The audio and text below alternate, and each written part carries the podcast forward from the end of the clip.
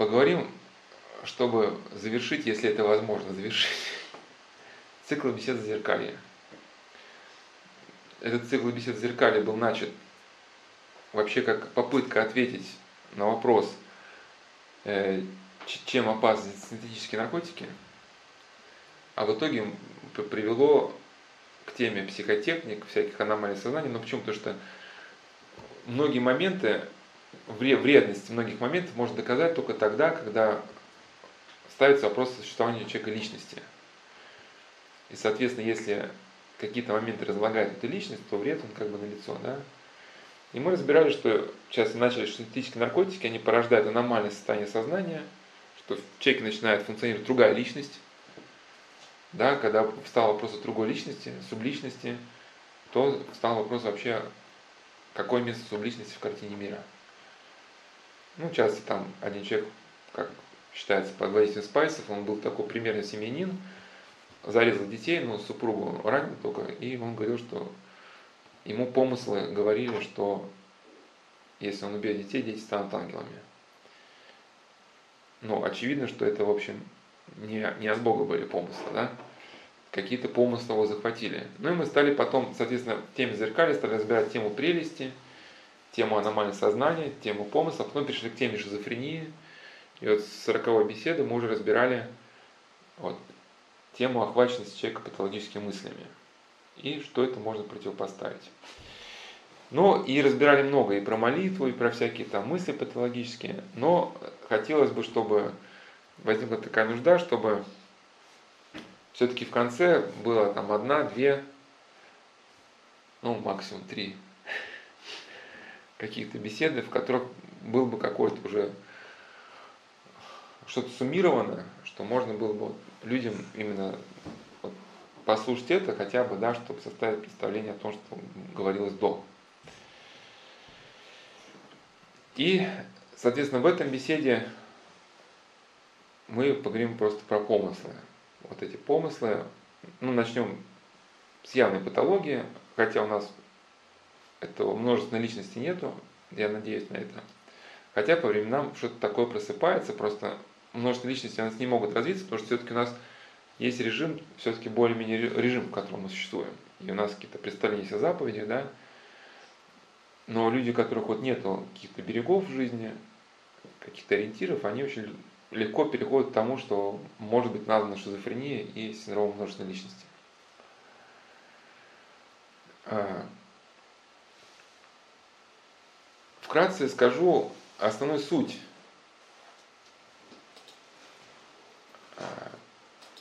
того, о чем мы будем говорить. А в, лек... в конечных э, лекциях ссылок зеркаля разбирали тему Иисуса молитвы и тему помыслов. Что помысл начинается с маленького муравья, вот, сатана, дьявол все написании называется мраволевым.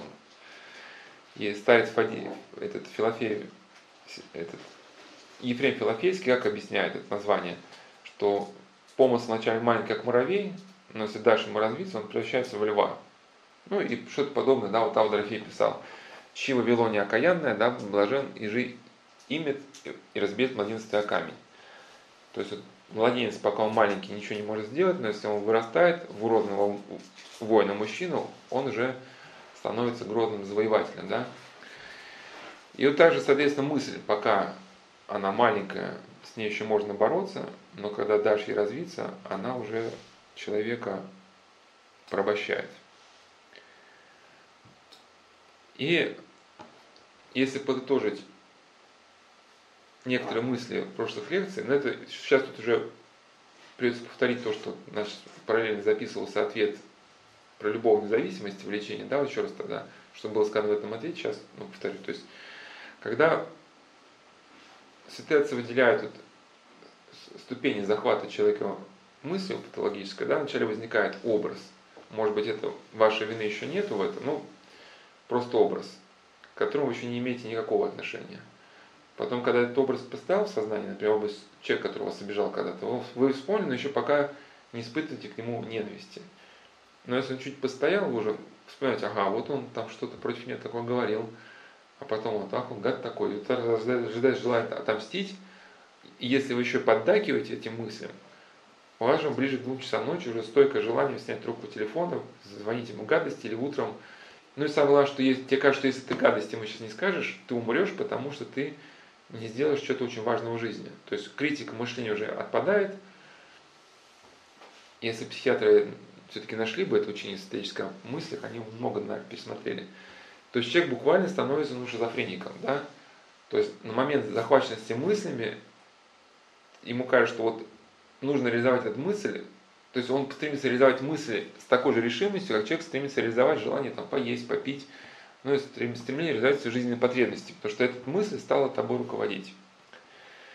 И поэтому состоится говорит, что блюди главу змея, то есть помысл надо побеждать в самом начале. Это змей, когда заползает, нужно смотреть, где его глава, чтобы не дать ему заползти.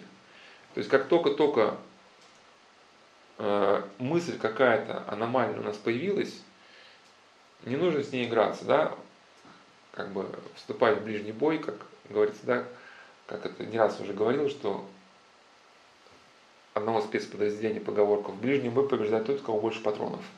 То есть смысл фразы, что нельзя вступать в ближний бой. Там непонятно, как там, чем владеет противник, там, может у него нож за пазухой. Если у тебя в руках огнестрельное оружие, не доводи до ближнего боя, да, ну, рукопашного. Соответственно, как, как только мысль появилась, тут же ты еще не знаешь, угрожающая, не угрожающая, разовьется на ненависть, не разовьется. Не, не надо испытывать судьбу, начинай сразу, да, читать Иисусу молитву, сразу пытаться выбросить его из головы. Если он не разовьется, эта цепочка вся не разовьется, да, тогда у тебя есть шансы. И, или вот как боевики на КАМАЗе в город едут, да, если, условно говоря, стало понятно, прошла информация о них, поднимаются вертолеты, и одной ракетой все вопросы решаются. А если в город заехали, заминировали, там какие-то объекты, взяли заложников, детский садик захватили, тоже в регионе вводят чрезвычайное положение, там уже пойди их потом из этого города как-то да, выбить, там уже не, не все так будет просто. И даже когда мысли захватываешь сознание, уже все становится очень сложно. И второй момент мы разбирали, что человек борется с помыслом не своей силы, а силы Божией. Это вот в трактате священника Антония о молитве Иисуса Божественной благодати мы разбирали, да, вот эту мысль, что не своей силы, а силы Божией. То есть, когда мы молимся Иисусу молитвой, для нас не, не мантра, мы не силой напряжения побеждаем, а мы со смирением, как имеющие нужды в божественном помощи. И мы молимся не чтобы достичь духовных каких-то дарований, чудес, а чтобы избавить свой ум от помрачения через покаяние. Да? И тогда Божественная благодать, она наш ум как бы осеняет, и вот это очарование, которым мы поработились, оно отступает от нас. Или как этот образ такой, да, вот человек в окружении боевиков вызывает по рацию авиацию, и боевики побеждают не силы голоса этого человека, да, то, что он в ответ на его вызов прилетает авиация, кругом все бомбит, да, и э, человека спасают. Клаус Кеннет, о котором я уже не раз рассказывал, написал книгу «Два миллиона километров любви». Он был, занимался колдовством, значит, был буддийским монахом. Это а Семен рассказал, что когда он стал буддистом, через 3,5 года он достиг нирваны, остановки мыслей. Он говорит, я стал полностью пустым, это не было ни любви, ни желания, вообще ничего. То есть ты, ты полностью пуст. И эта пустота была заполнена демонами. И он начал их видеть. И этот опыт, в принципе, согласуется. Это, в принципе, у Рика Страсмана в книге ДМТ молекул духа подобно сказано. Просто сейчас вкратце упомянем, что опыт Клауса Кеннета можно его перепроверить. Рик Страсман сам был буддистом, и когда он стал изучать ДМТ, диметилтриптамин, это психотропный препарат, который вызывает сильные галлюцинации, и людей во время этих галлюцинаций возникает общение, впечатление, что они общаются с инопланетянами, и причем вступают с ними в интимные контакты даже. Какие-то цивилизации видят. И он говорит, что буддийские монахи мне рассказали, что у них был подобный опыт. Но когда Рик Страсман свою книгу написал, его из буддийской общины исключили, что он типа, типа позорит их, да.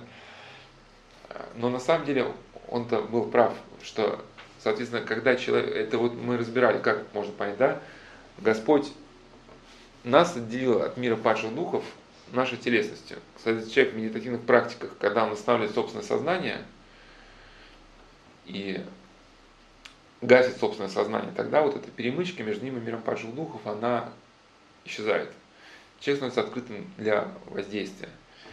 Ну и плюс, там все-таки было в этом фильме еще и книга, и, и фильм, где там снят один индеец, который был волонтером, то есть волонтеры принимали ДМТ под присмотром, так э, сказать, э, людей, которые ставят эксперимент.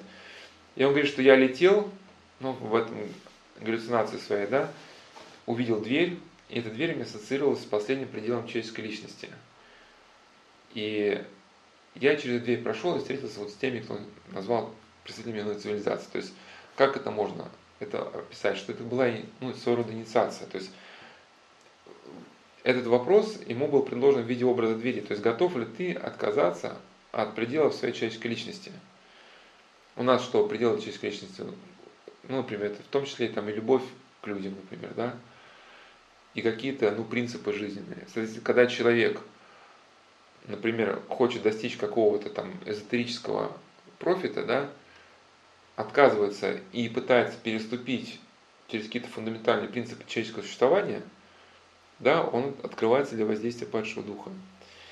Но это к чему? Что он видел демонов напрямую, и ему очень помог Сафроний Сахаров, который стал его наставником, и через него Клаус Кеннет вошел в православие. И отец Сафроний объяснял ему, что у всякого человека есть возможность вернуться к образу и подобию Бога, по которому был создан. Существует конкретный способ, как этого достичь. С помощью Иисусовой молитвы. Если будешь ежедневно произносить эту молитву с искренней сердечностью, то видишь, как присутствие Божие преобразит тебя. Мы разбирали, и в цикле бесед зеркали у нас был небольшой такой, что ли, тему разбирали, у нас был две или три беседы, с чего начать, приступая к молитве. В цикле «Без зеркали» я разбирал значит, трактат Антония Голынского да, о молитве Иисуса Божественной благодати. Есть могу еще прибавить небольшую книжечку Сергея Большакова на высотах духа об Иисусовой молитве. И об Иисусовой молитве есть очень хорошие мысли в книге Архимандрита Рафаэла Карелина. У него «Тайна спасения» книжечка. И там есть глава с Хергемитси Серафим Романцов. Это о старца Глинской пустыни, который после закрытия Глинской пустыни уехал на Кавказ. И там очень хорошие мысли об Иисусе приводятся. Клаус Кеннет пишет, что во время одной встречи со старцем он дал ценные советы. А, старец объяснил, что привычки трудно выкорчевывать, потому что стереотипы поведения пускают глубокие корни – Некие пороки Клаусом руководили более четверти века. И всякий раз, когда он следовал своим дурным повадкам, он все крепче привязывал себя к ним. Новая ниточка вплеталась как в имеющийся канат, опутавший меня. Таким образом, канат становился все прочнее, и разрубить его без сверхъестественной помощи я уже я бы не смог. Старец объяснил, как рвутся подобные связи. Для начала нужно было последить за своими мыслями и вообще за тем, как они формируются в сознании. Отец Сафроний утверждал, что понимание этого лежит в основе противостояния дурным мыслям и, как следствие, дурным поступкам. Он говорил, ну тут у отца Сафрония немножко другая типология, но суть та же, что на этом пути человек проходит пять стадий. Вначале враг зароняет в нас некое зерно, неправедную идею, мы вступаем с ней во внутренний диалог, потом подчиняем себя ей. И это есть исток греха. Сознание оказывается в плену помысла, и мы совершаем греховные поступки. Если не повторяется много раз, то превращается в страсти, которые порабощают нас. Так что желание совершить возникает снова и снова. Я понял, что в сердце у нас есть особое место, как бы царский трон, на котором следует поместиться Духу Божьему – Однако, если наш жив, жив ветхий человек, царское место узурпирует сатана. То есть этот греховный помысел встраивается на то место, где, по идее, должен быть у нас как бы благодаря Святого Духа. Да? Если не приняли к поступкам, к аномальному состоянию сознания, то мы сейчас будем разбирать, например, человек, который, ну, например, какая-нибудь а, аномальная идея, там, да, ну да, вот там сейчас будем разбирать, что одному человеку казалось, что если он помоет голову, он умрет. То есть вначале может родиться просто мысль, что а вдруг ты помоешь голову и умрешь. Но у человека, например, который есть христианское мировоззрение, да, он, ну, как бы сразу либо начинает, например, может быть, молиться. Во-вторых, он понимает, что, ну, сказать, жизнь и смерть в руках Божьих. Ну, в общем, этой мысли противодействует множество каких-то разных пониманий, и у него есть шансы, что он, например, он просто эту мысль не будет рассматривать даже, да. Если у человека какой-то христианской картины мира нет, и он начинает беспокоиться, а вдруг, а вдруг действительно помою, умру, а что там у нас, как бы, психологи это пишут на этот счет, да, и начинает гуглить там, да, соответственно, через это помысл внедряется все сильнее и сильнее. У меня даже одна профессор психологии рассказала, что по ее наблюдениям, после сеанса психотерапии некоторые люди кончали жизнь самоубийством. То есть в чем суть? У человека патологическая мысль, которую нужно вообще выбросить из сознания, да? А вместо этого на сеансе психотерапии, а расскажите поподробнее, а с чем связано, ну-ка, ну-ка, давайте распишем. И получается, человек вместо того, чтобы выбросить, фиксируется эта мысль, и она входит в себя все глубже, глубже и глубже. Да? Это очень подробно описывал, а, почему с этими мыслями нельзя вступать в диалог. Вот Геннадий Бринчинов, у него есть книга «Приношение современному монашеству», и там есть глава, первый образ борьбы с падшими духами, и второй образ борьбы с падшими духами. Он говорит, совершенные, они могли впустить в себя патологическую мысль, рассмотреть ее со всех сторон – приобрести опытность, а потом взять и выбросить их из своего сознания. Ну, примительно к боксу, это, например, да, вот сейчас э, Василий Ломачевский, украинский боксер, который сейчас боксер экстра-класса, и он на ринге просто играется. Ну вот этот, я хоть не, не фанат бокса, просто мне рассказывали, там где-то был, когда где-то приезжал, там кто-то даже показывал. Или Рой Джонс, когда это был, Джонс или Джонсон, да, боксер, там у него тоже была дима... Больше он просто игрался. Он взял руку, руки за спину, убрал и стал там перед этим боксером как-то ну, играться. И потом... А? Ну, это я к чему, что это боксеры экстра-класса, которые могут, чтобы показать просто класс, не сразу бой закончить, а взять там потанцевать, как бы разные штуки свои показать, да? Но это не для, это как бы, это выше уровня уже. Другой человек, если начнет вот играть вот так, вот, например, на улице вам пристают, да, его руки за спину, и там вы начинаете. Ну, вы просто сразу получаете, как бы, да, и, а? Ну, и также, соответственно, вот, э, если человек, ну, не обладает духовным совершенством, то для него впускать в себя мысль патологическую запрещено, да, потому что ты ее впустишь, но не факт, что ты ее выпустишь. Она может тебя разложить уже и, ну, как бы изнутри. И, соответственно, вот, вот это э, слова Сафронича хорошо накладываются на наши беседы и даже вот на учение академика Томского доминанте. Он говорит, что каждая ниточка вплетается в канат. То есть человек подумал, что он э, помоет голову шампунем, ну, просто помоет голову, там, не скажет шампунем, и умрет. Сегодня подумал, завтра подумал, а потом у него это превращается уже в стойкую манию, плюс еще демон, он ему эту мысль подбрасывает, да, чем больше человек на этот счет думает, тем у него уже как будто какие-то нейронные стволы начинают формироваться. И, ну, грубо говоря, вот, ну, колея какая-то получается. Как у, у Паисия был такой образ, что вот когда в колодце набирают воду, там, веревка, да, которая держит э, ведро, она натирает желобок. Желобок э, в бревне, и когда мы новую порцию воды пытаемся набрать, эта веревка стремится попасть уже в этот натертый желобок. Также, когда мы какой-то мысль напряженно думаем, даже когда мы встаем, просто начинаем свой день, проходим мимо крана помыть руки, у нас мысль, так, я мою руки, а, в кране вода, еще этой водой моет голову. Так, если я помою водой голову, то я умру. Да, и, и опять как бы мы вот, э, ну, на свою вот эту волну. Это у него, по-моему, был Паисия Святогорца случай с таким человеком. Это у Порфирия, скорее. Да. Ну, сейчас он говорит, что, что рождается страсть, но все начинается с помыслом. Один человек, э, когда еще попал в Кащенко, будучи неверующим, кстати, он типично вот для у него был диагноз шубовран шизофрения, вот он такой, да, был такой нелюдимый, мог на людей матом ругаться. Но он говорит, там познакомился вообще с элитой, с богемой, то есть, ну, Бамон, художники, люди, с которыми я бы так бы вообще никогда в жизни на пульсный выстрел бы меня не спустили, да, он работяга был. Но познакомился мы с ними там, так сказать, э, общались. Э, ну, говорю, вот с моим диагнозом люди через три года начинают есть кал из сортира.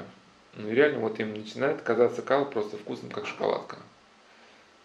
То есть они вот, ну, уже разлагаются. И, и в его голове творилось вообще что-то невообразимое. И начал молиться. Читал три молитвы, знал только их «Отче наш, Царь Небесный, Иисусу молитву». И как-то вот становилось легче. Ну, как некий комментарий, есть слово 79-го Исаака Сирина, слова подвижнические.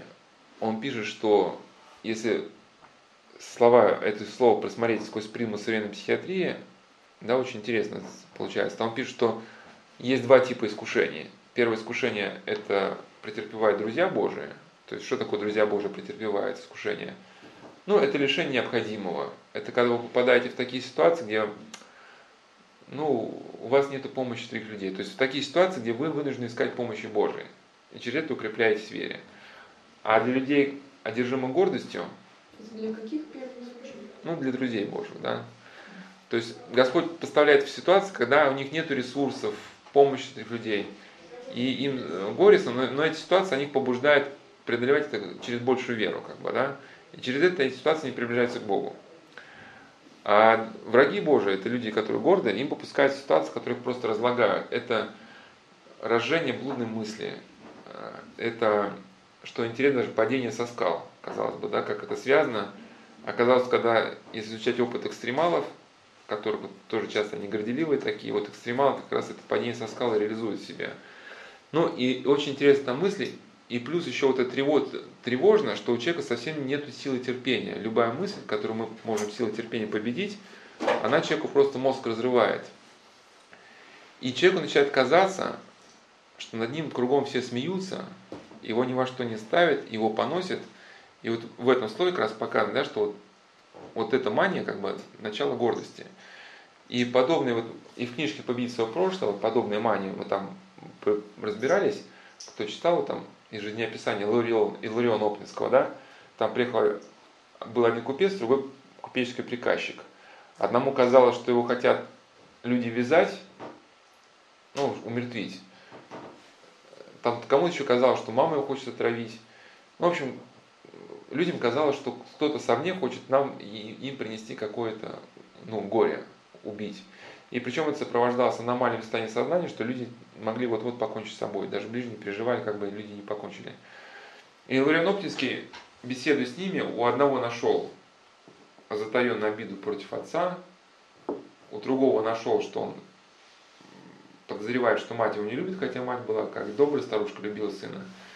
Ну и у, у кого-то находил вот, в общем, скрытые какие-то вот такие а, греховные какие-то помыслы, когда люди от этих помыслов отрекались, исповедовались, причащались, то они освобождались и от всего здания, которое на основе этого греховного помысла а, выросло.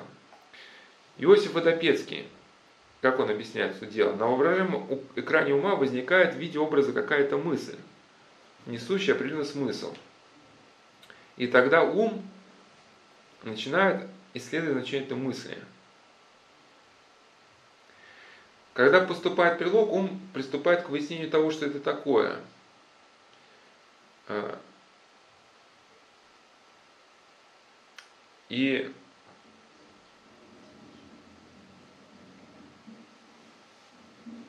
ну, на основании, в общем, в соответствии к рассуждению материальных потребностей и веры человека в свое предназначение, он решает принять помысл или отвергнуть. То есть, иными словами, понимание, каких помыслов отвергать, оно может возникнуть, когда у нас есть какой-то образ жизни, уже сформировался. Да, вот это, э, ну вот даже, например, насколько важно вот мировоззрение, просто сейчас это мимоходом скажу, хоть пример не очень удачный, но вот одного эзотерика, у него стала рушиться семья. Но и мы понимаем, да, что, что происходит. Человек занялся, ну, по сути, полуоккультными какими-то психопрактиками. Он стал неправильно относиться к, к семейной жизни, вообще к жизни в целом, и то, что семья рушится, это ну, закономерный итог такой жизни. В его системе координат это нормально, потому что он получает какие-то профиты в энергетическом балансе Вселенной, энергия там такой, да, он растет на этом энергетическом уровне. Ну и, соответственно, как баланс его роста на энергетическом уровне, ну, система балансирует спадом в каком-то другом. То есть то, что там развод маячит, это нормально. Это значит, я, я развиваюсь, я преуспеваю. И ум человека находится в ослеплении через вот, вот эту да, ложную доктрину. И, соответственно, человек он даже не понимает, что этот помысл нужно отвергнуть. Потому что в его системе координат этот помысл нормальный.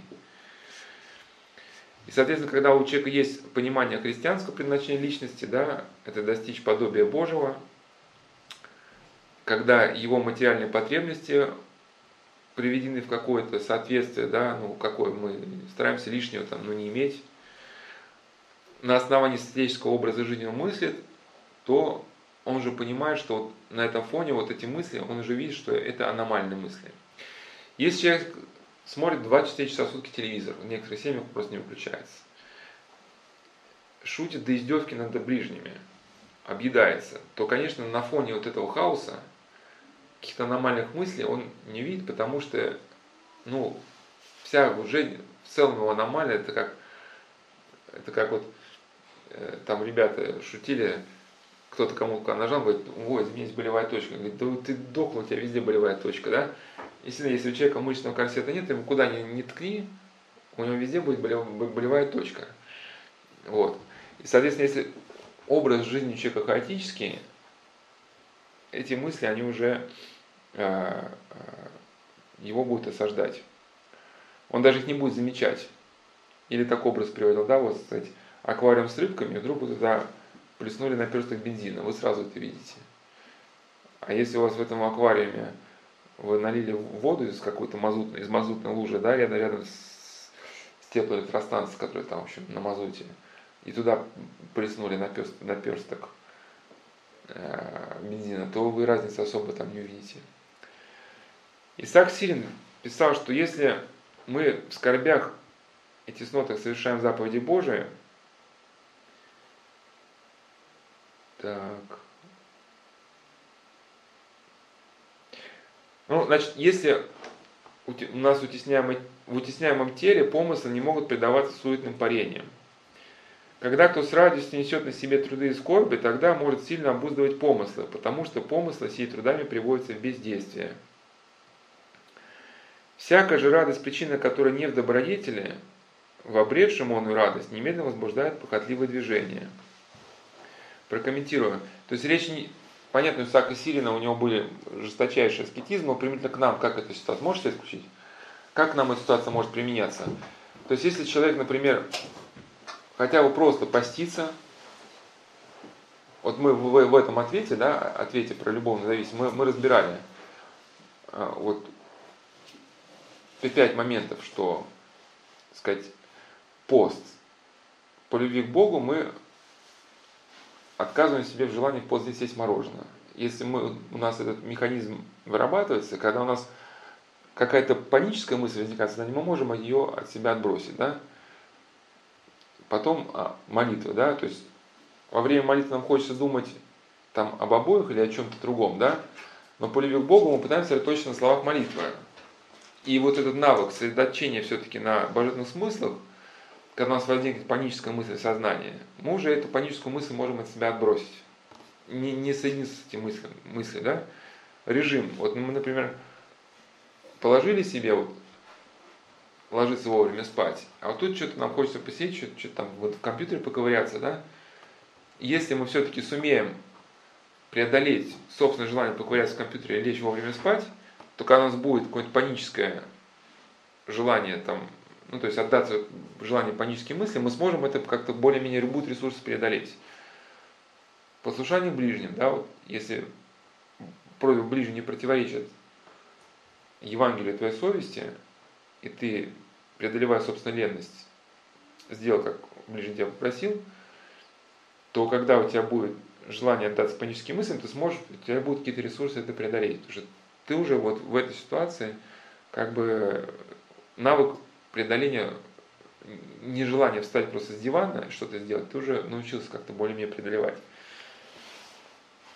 А, и, соответственно, человек, вот если хотя бы так понять в вытесняемом теле, да, то человек все-таки, у него есть какой-то режим, и он все-таки так как-то внутрь собран, то вот на этом фоне парение мысли ну, не возникает. Если у человека нет режима, нету поста, нету молитвы, нету послушания к ближним, ну и даже вот любви, да, что ради, когда мы тоже ради любви к ближним что-то, тоже же отсекаемся желания. Хочем, хотим поехать в отпуск туда, кто-то говорит, нет, поехали туда. У нас какая-то печаль, ну ладно, но мы ради мира едем, да, потом понимаем, что и там тоже хорошо. Но у нас постоянно есть навык преодоления той печали, которая рождается вследствие того, что наше желание не реализуется. Поэтому, когда большая печаль случится, мы уже и не предадимся ей вот совершенно, как бы, да. И, соответственно, на этом фоне мысли, а, если у человека этого ничего нету, соответственно, на этом фоне у него в мысли всякие разные крутятся, и он ничего с ними поделать не может. Никакого ресурса потому что нету. Что такое всякая радость, причина которой в добродетель, не, не в добродетели. То есть денег много, у, сколько денег. И там, о, ребят, смотри, сколько, сколько у меня типа денег. То есть у человека возникла какая-то такая, ну, суетное желание, да, например, и он проявил эмоции. А если вот, и у него, соответственно, вырабатывается механизм, тут же реагирует таким образом. А если вместо мысли о денег у него строится мысль, а вот я завтра потеряю деньги, что будет? У, у него автоматически родится паника. Понятно, да, объясняю? То есть человек, который привыкает вот так легкомысленно отдаваться всякой вот такой, как бы, ну, ну телесной радости, ну, радость не в смысле глубокое обретение смысла какой-то, да, радость духовной, а вот таким, там, э, пожрать можно спокойно, вдоволь, да, ну вот, сказать, то мы становимся зависимым ну, вот, от этих эмоций. Э,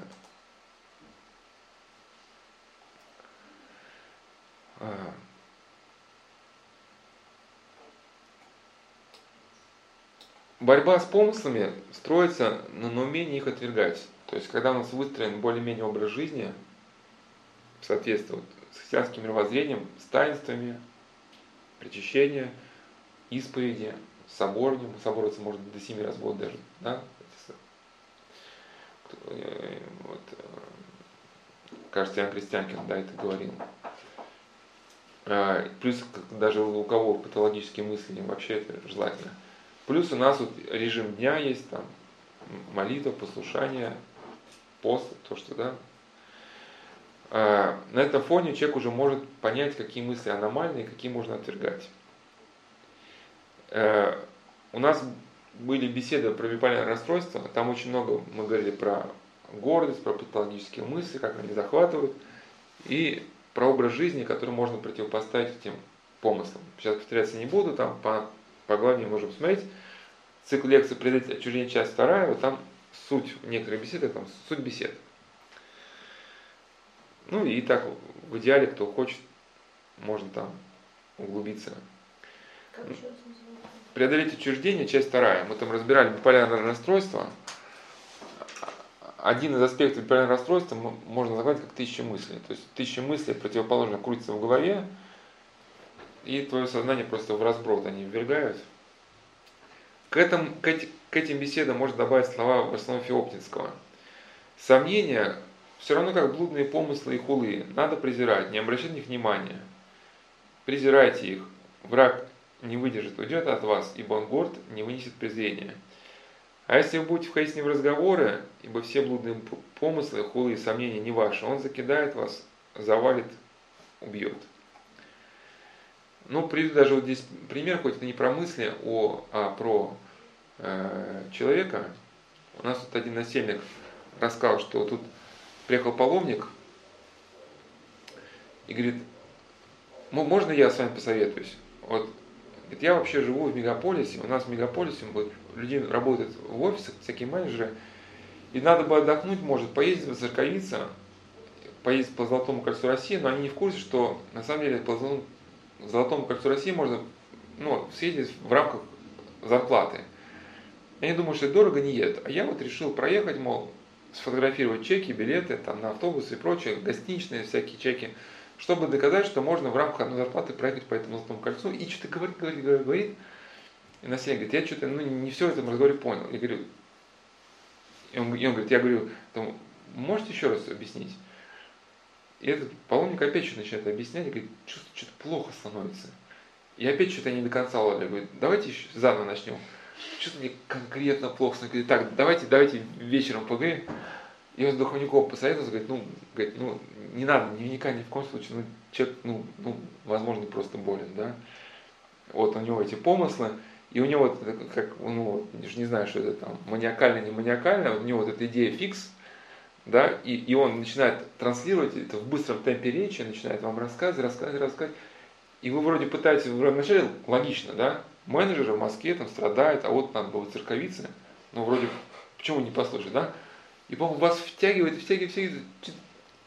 И вот мне одна вот тоже рассказывала, что ну, профессор психиатр, профессор, что их, э, да, у них они стажировка была в психиатрической клинике, и какой-то там товарищ был с диагнозами и выступал перед ними. Он был какой-то инженер, гидроинженер. Ну, и он начал рассказывать про какую-то конструкцию. Вначале все логично. Там конструкция, плотина, что-то такое. А потом что-то дальше какой-то уже просто бред какой-то начинается, и все, все хуже, хуже, хуже, хуже. Или вот заключенный, кто, это кто заключенные были тоже вот описывали еще во время ГУЛАГа в Саватево был человек, который хотел поехать к Сталину, он утверждал, что что-то там про революцию. То есть он считал, что революционные какие-то процессы связаны с действием планет. И его охрана, чтобы успокоить, говорит, хорошо, мы тебя направим к Сталину, вот давай сейчас выступи. Но он просто буйствовал. Он говорит, дайте мне выступить. Это вот в Саватево выступал там, ну, социалисты были эсеры, всякие меньшевики. Поначалу логично. Но чем дальше как бы э, двигались, то есть, говорит, реально становится страшно. Ты просто понимаешь, это, это просто дичь просто. Да? И я к чему, что вот этот помысл, сомнения, вначале он в ум встраивается, вроде бы ничего. Да, вот что-то рядом с тобой ближние, ну, странные, но все странные. А потом тебе помысл начинает, ну, они не просто странные, они на самом деле какие-то вообще не такие. И вот хотел бы сейчас привести, сколько успеем, какой сейчас план действий, ну, по максимуму вот на сегодня. Это мысли Паисия Святогорца Порфирия Ковсоколевит насчет помыслов. И сопоставить с научными данными вот, про обсессивно-компульсивный синдром и пластичность мозга. То есть мы видим, что на самом деле святоотеческая мысль, она стоит во главе передовой науки, науки. То, что сейчас к чему приходят всякие перспективные исследования в области мозга или вот какие-то вот сейчас разберем с когнитивно-поведенческой психотерапией и взглядной шизофренией. То есть, оказывается, вот у святых отцов все это уже было. А, у Паисия Святогорца в книге «Духовная борьба», том 3, есть раздел больные собственным воображением. И как он описывает, что самая страшная болезнь, когда человек поверил своему помыслу о том, что он чем-то болен. Этот помысл душит человека тревога, расстраивает, лишает аппетита и заставляет принять лекарства. И в конце концов человек, будучи здоровым, заболевает. То есть родился помысл, который внушает вам, что вы нездоровы. И в результате вы начинаете угасать и телесно, и духовно. Поверив в то, что у него есть какая-то хворь, человек подается панике, надламывается и потом не в силах ничего сделать. Так он приводит себя в негодность. Ко мне приходят иногда серьезно надломленные люди, на что я сокращаю. Помысл говорит мне, что у меня спит. А, я говорю, ну иди, сдай анализы, чтобы выгнать помысл. А если они это говорит в страхе, анализы покажут, что спит у меня все-таки есть. Ну, я сейчас не буду все говорить, что отвечает этим людям, когда сейчас, сейчас мы разбирать не будем. А, человек сам потихоньку взращивает себе вот эту больную мысль.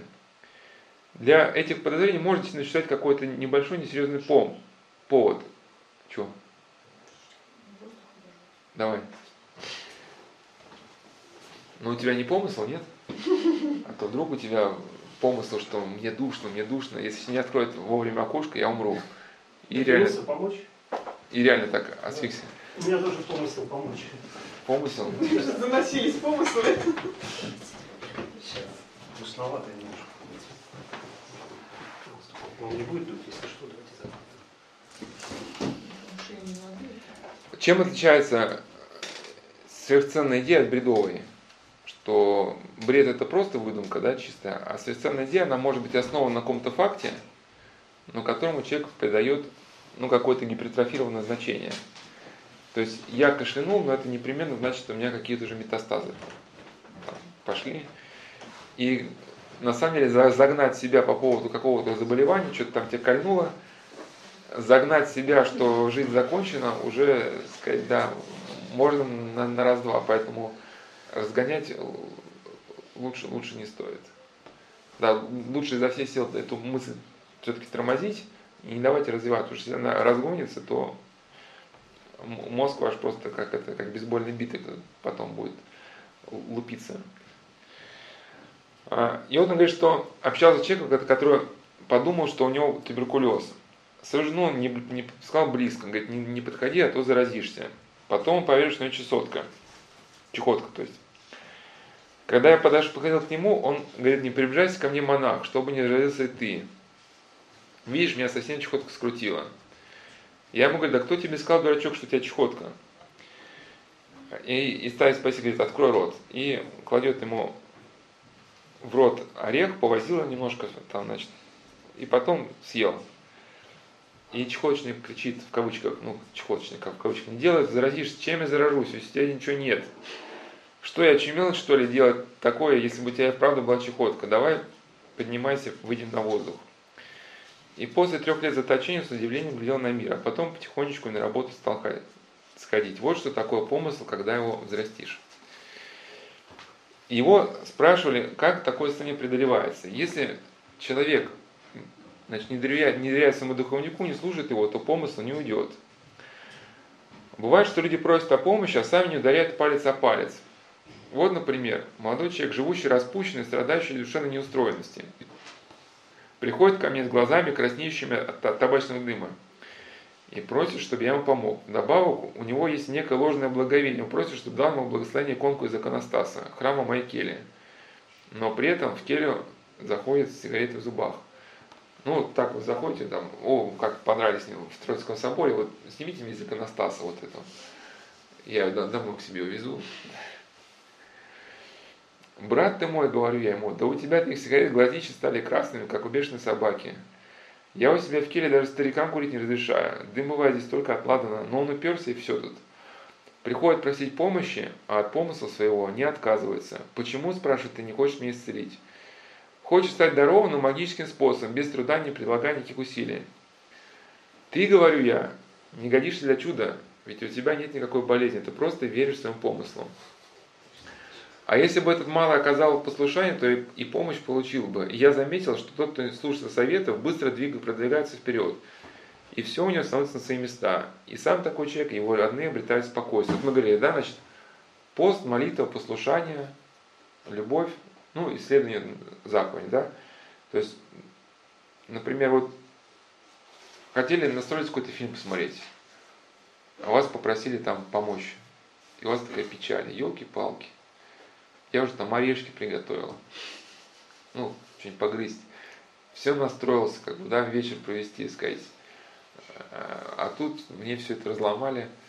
Но вот если ради ближнего этой печали мы преодолеем небольшую, да, то, соответственно, когда вот, вот такой помысл родится, соответственно, что-то подобное, да, и нам кто-то скажет, что все нормально, все преодолимо, мы сможем от помысла оторваться. Потому что бывает, что вот, например, одна женщина занималась эзотерикой.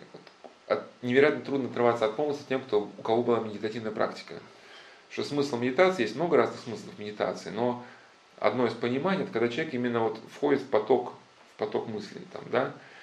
Если ты уже, у тебя навык этот есть, то оторваться от этого потока ну, очень трудно. И бывают люди, у которых был навык медитативной практики, у них рождается мысль, что у них какое-то заболевание есть, какая-то женщина, ну, ну это реальный случай, она, ей надо вообще какую-то делать операцию на женские эти органы, ей ну, лучшие врачи в городе говорят, что можно без операции обойтись. Я вам не верю. Ну, это, ну, в общем, это, это очень врачи высокого уровня. В общем, она с ним поговорила, говорит, я им не верю. Мне поможет только, только скальпель хирурга. И вот, соответственно, вот эта мысль, ее уже сказать, ну, э, и она во все другие точки зрения она не принимает. Или вот, например, один священник отказался участвовать в пении. Он услышал слова возношения Божия в гортани их, и мечи обоюду остры в руках их. И он приложил это к пению, мол, что петь это плохо, и значит, если он вознесет свой глаз, то обоюду острый меч что-то с ним совершит.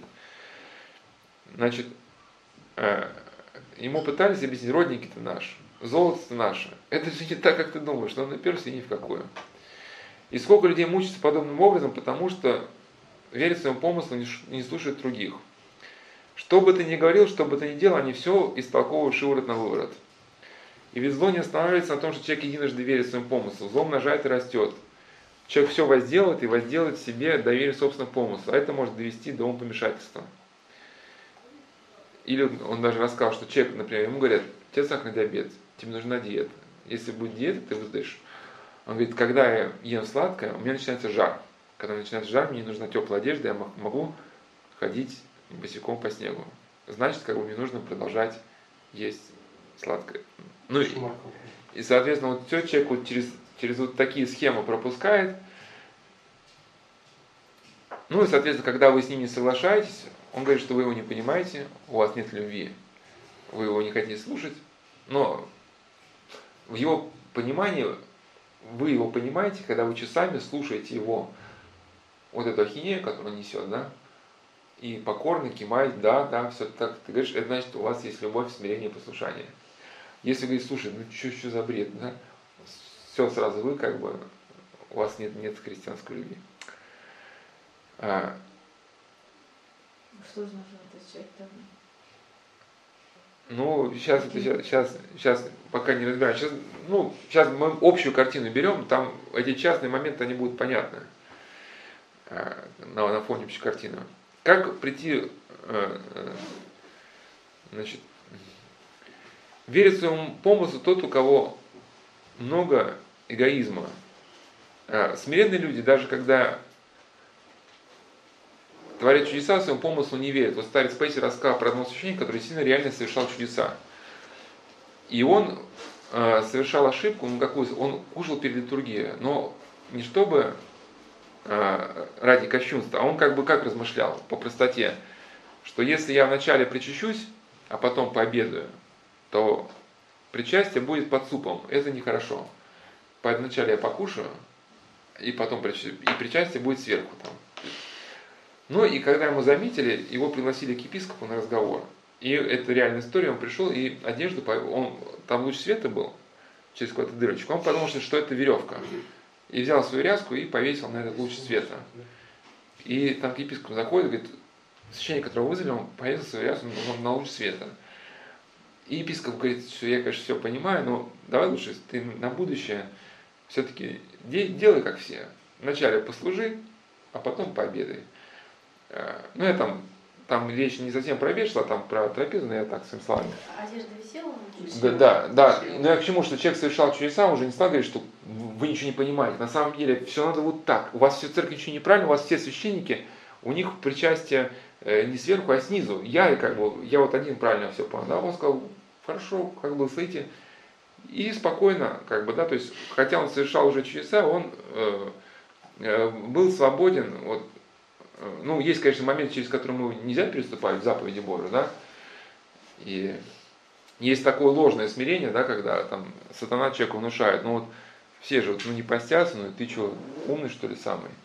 Ну, может, на работе, да, может, не надо свой пост там вот так бить себя в грудь, если там что-то предложат, там кофе со сливками. Но когда мы сами там можем устраивать свою жизнь, вот лучше все-таки пост соблюдать. Значит, если человек мучается от помыслов, показывает послушание, то он а, освобождается. Послушание – это освобождение. Самый большой эгоист – это тот, кто живет по своим помыслам, никого не спрашивает. Такой человек разрушает сам себя. Если у человека есть своя воля, самоуверенность и самоугождение, то он, будучи умным, даже с семи пядей во лбу, будет страдать постоянно. Он запутывает сам себя по рукам и ногам, у него возникают все новые и новые проблемы. И чтобы найти свой путь, нужно раскрыть свое сердце какому-то духовнику и смиренно попросить о помощи. Сами таблетки проблемы не решают. То есть в этом состоянии кто-то идет, начинает пить таблетки. Для того, чтобы люди смогли правильно относиться к тому, что с ними происходит – для того, чтобы их состояние улучшилось, и они сами перестали страдать, им необходима духовная помощь. И это был случай, как, как старец помог человеку, человеку, у которого птичка в ухе была. То есть ему стало казаться, что птичка в ухе. Ну, мне один невролог говорит, что, что подобное бывает, когда какой-то позвонок зажимает, там действительно в ухе такое, как некое чириканье, что ли. Там. Но, соответственно, ну, может рождаться какое-то чириканье, ну, условно, да, а человек, что, за чириканье? Наверное, это птичка. И вот если начинает напряженно об этом думать, просто цельная психиатрия, она не учитывает, насколько быстро наши мысли становятся ощущениями, чувствами и стойкими ну, влечениями. Да? Это процесс очень, даже может происходить очень быстро. То есть практически одна мысль может полностью переформатировать все твое сознание. А, значит, ему прописывают дорогие таблетки, он спит, а потом птичка в ухе, птичка в ухе. Старец спрашивает, чирикает? Спрашивает, чирикает, в каком ухе? В этом отвечает юноша. Ну-ка, дай-ка посмотреть. Заглядывает. Э, так, он, он заранее, что ли, воробья поймал. Ну, в общем, он нажал ему, он говорит, такая же воробей, нажал ему на ухо, юноша стал знать от боли, и он показал ему воробья в руке. Вот он твой воробья, теперь как тихо, говорит юноша. Точно? Точно, ну лети. И старец спустил воробья. И больше никому не залетай в уши. Или вот Порфириков Соколевит тоже рассказывал о человеке, которому казалось, что э, если он помоет голову, он умрет. И говорит, что это старая душевная травма, нанесенная бесами. Сейчас врачи называют эти травмы психическими заболеваниями. На самом деле это бесовские нападения, допущены, попущены за грехи. Душевные заболевания излечиваются, если человек приобретает правильное православное сознание. Святость меняет человека, каким бы грешным он ни был, и душевная травма уходит. Но надо понять, что святость его э, смысле это не, не нечто недоступное для человека, а светиться легко, надо только стяжать смирение любовь. Вы станете святыми, когда придет божественная благодать. А.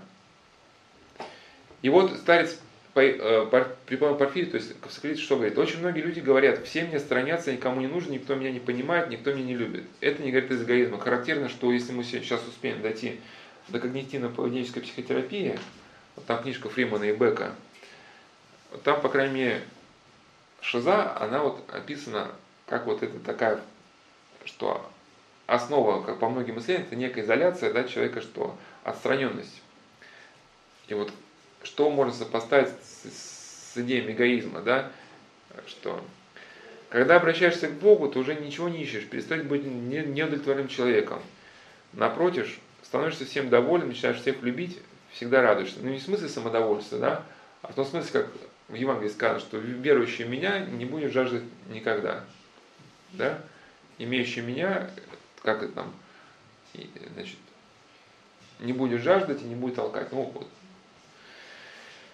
А, значит, навязчивая идея у человека появилась вследствие ворожбы на несчастного человека. Но опять же на тему ворожбы. Иногда действительно действует. Если человек жил безбожно, не молился, не причащался, то действительно колдовство действует. Но если у нас, на нас какой-то идет внутри нехорошая мысль какая-то, нам ни в коем случае нельзя это связать с темой ворожбы. Мы должны понять, что где-то мы утратили благодать, значит, надо подумать, может, на кого-то обили, на кого-то зло держим, да, исправить свое поведение, покаяться, и тогда благодать нас исцелит. Просто если только мы начнем сами думать о вражбе, мы садим с ума. И здесь просто у Порфирика света благодат прозорливости. А вот здесь вот неопытные священники, конечно, что делают? Бывает, что у человека какие-то помыслы, да, да, он говорит, мне кажется, это меня колдует. Да, это тебя колдует, давай, качество читай. И в итоге соседи у человека колдунами не являются. Человек в неприязни к ним начинает читать акафисты для защиты от колдовства, которого нету. И в итоге он своей этой мысли патологической, да, углубляется и углубляется, и потом начинает, что он видит какие-то, да говорит, да не колдунья, а, говорит, а чем вы так, да у меня вот да не подбрасывали нитки мне. Ну, ну просто нитки, вот, вы выйдете на, на крыльцо, там какие-то палочки будут лежать, да, ну по палочке. Но, а? Ну, ну, человек уже, уже, уже в любом волоске, он, он, он видит магические, э, в любой палочке, которая лежит где-то там, он же видит, что это специально подброшено. И даже вот один миссионер рассказал, что про человека, которого вот была идея, что его соседи по коммунальной колдуют, он бедный, несчастный, значит. И он пытался немножко расслабить, говорит, ну они же милые, симпатичные женщины, а ты с ними поступи по-евангельски. Возьми ландыши, там, ландыши в переходе метро продавались тогда еще. Пойди подави, поставь на, на, на кухоньке ваточки, пусть порадуется. Этот человек, он с этой точки зрения понял, это ландыш, он такой, а, я покажу ландыш. То есть он воспринял это со своей точки зрения, что он... Ну, соответственно, дальше. Другие люди пытались убедить, что мыть голову это безопасно, но ничего не получилось. Вследствие дурного запаха, потому что 18 лет не голову, люди стали шарахаться от него. И что преподобный Порфирий сказал, что фобия – это распространенная болезнь. Сколько людей на протяжении десятков лет терзаются различными страхами, причиняя страдания себе и своим близким. И близкие переживают, видя родного человека в плену безумия, и ничем не могут им помочь. И большинство этих несчастных становятся бесноватыми. Он сказал ему, сделай так, как я говорю, широко расправь свои плечи, и твой страх навсегда уйдет. Ну, по всей видимости, а, сделать так, говорю, я широко расправляю плечи, твой страх навсегда уйдет. Ну, надо понять, что дело тут не в плечах. Да? Дело не в плечах, просто, видимо, он сделал какой-то жест вот такой, или широко расправляю плечи, ну, ну, живи с Богом, ничего не бойся. Я просто трудно поверить, что он имел в виду именно какую-то осанку. Кстати, некоторые люди, когда сейчас есть такая э, нейропсихология, ну, понятно, что при Порфирий нет имел в виду, он, видимо, через свое положение, показал, как бы, да, жест свободного человека, да, который вот, как бы, живет с Богом, ничего не боится. А есть нейропсихология, когда люди в депрессии, они живут, начинают ходить на курсы, им говорят, там надо сделать ровный позвоночник, сидеть, и типа начинают вот, объяснять йоговскую э, идею, что этот позвоночник некая мистическая шушумна, которая там, ну, шушумна это не, не сколько наш физический позвоночник, сколько мистический, но что это типа некая антенна, которая соединяет небо и землю, и человек, вот, пытаясь через осанку воздействовать на свое сознание депрессивное, он ну, в итоге становится, вот, у него начинаются мысли всякие патологические. У нас был ответ, там, панические атаки, я это немножко разбирал. Значит, но он меня не послушал. А знаешь почему? Потому что эти люди не верят в Бога, и это является источником зла. И вместо того, чтобы идти путем Христовым, они идут путем сатаны. И многие такие даже на Славки приезжают. Но на Славки приезжают они как один из вариантов – но уже как один из вариантов, если Славки не помогут, у него уже билет там, на, на сессию, там, осеннюю сессию какого-то эзотерика. И они даже в разговоре, в разговоре даже говорят, что ну, я вот собираюсь идти. И, соответственно, они сюда прощаются не, не чтобы там получить помощь там, у Бога, как поисповедаться, это тут как они съездили там, к одному эзотерику, ко второму, к третьему, о, говорит, вот съезди на Славки, там, там, говорит, место силы, там еще что-то. О, надо, надо съездить, вдруг поможет. И никакого, соответственно, желания выстраивать свою жизнь в соответствии вот, с христианским мировоззрением у них нету. Даже если они сюда приезжают. Ну, не, не, не то, что про все говорят, но у некоторых. И такие люди, конечно, помощи не обретают. А проводите. А, и ты, ты, ты, горочку. Помочь? Начинают обращаться к колдунам и колдуньям, и те вертят ими, как хотят. И в конце концов, они не только не получают исцеления, но зачастую теряют и свою душу. Нельзя оставаться христианином и просить помощи сатаны. Ты бы либо со Христом, либо с дьяволом. Нельзя служить двум господам. К счастью, этот страдалец так не сделал. Он не стал обращаться к колдунам и к экстрасенсам. Просто у него не было веры, которую нужно было иметь, чтобы противостоять фобии. Поэтому первое, что я сделал, укрепил в нем веру. С этого все начинается. Затем я объяснил ему, что маловерие легко открывать двери сатане. А если он войдет, то уже просто так не выйдет. Мы долго говорили, он меня внимательно слушал, я понял, что он готов сделать таким советую. Чадо мое, как говорю, ну, говорит он ему, сейчас ты как только придешь домой, нагрей воду, чтобы вымыть голову. Я здесь буду непре- непрерывно молиться за тебя. Я буду с тобой рядом. Прежде чем начать голову, начни повторять молитву. Говорить молитву. Господи Иисусе Христе, помилуй меня. Когда будешь творить молитву, мысленно обращай ум свой ко мне. А помыв голову, позвони, скажи, что ты уже вымылся. Я буду ждать твоего звонка. Ну и постепенно вот этот человек освободился от болезни, вот он мыл голову таким образом в своей молитве и звонил старцу.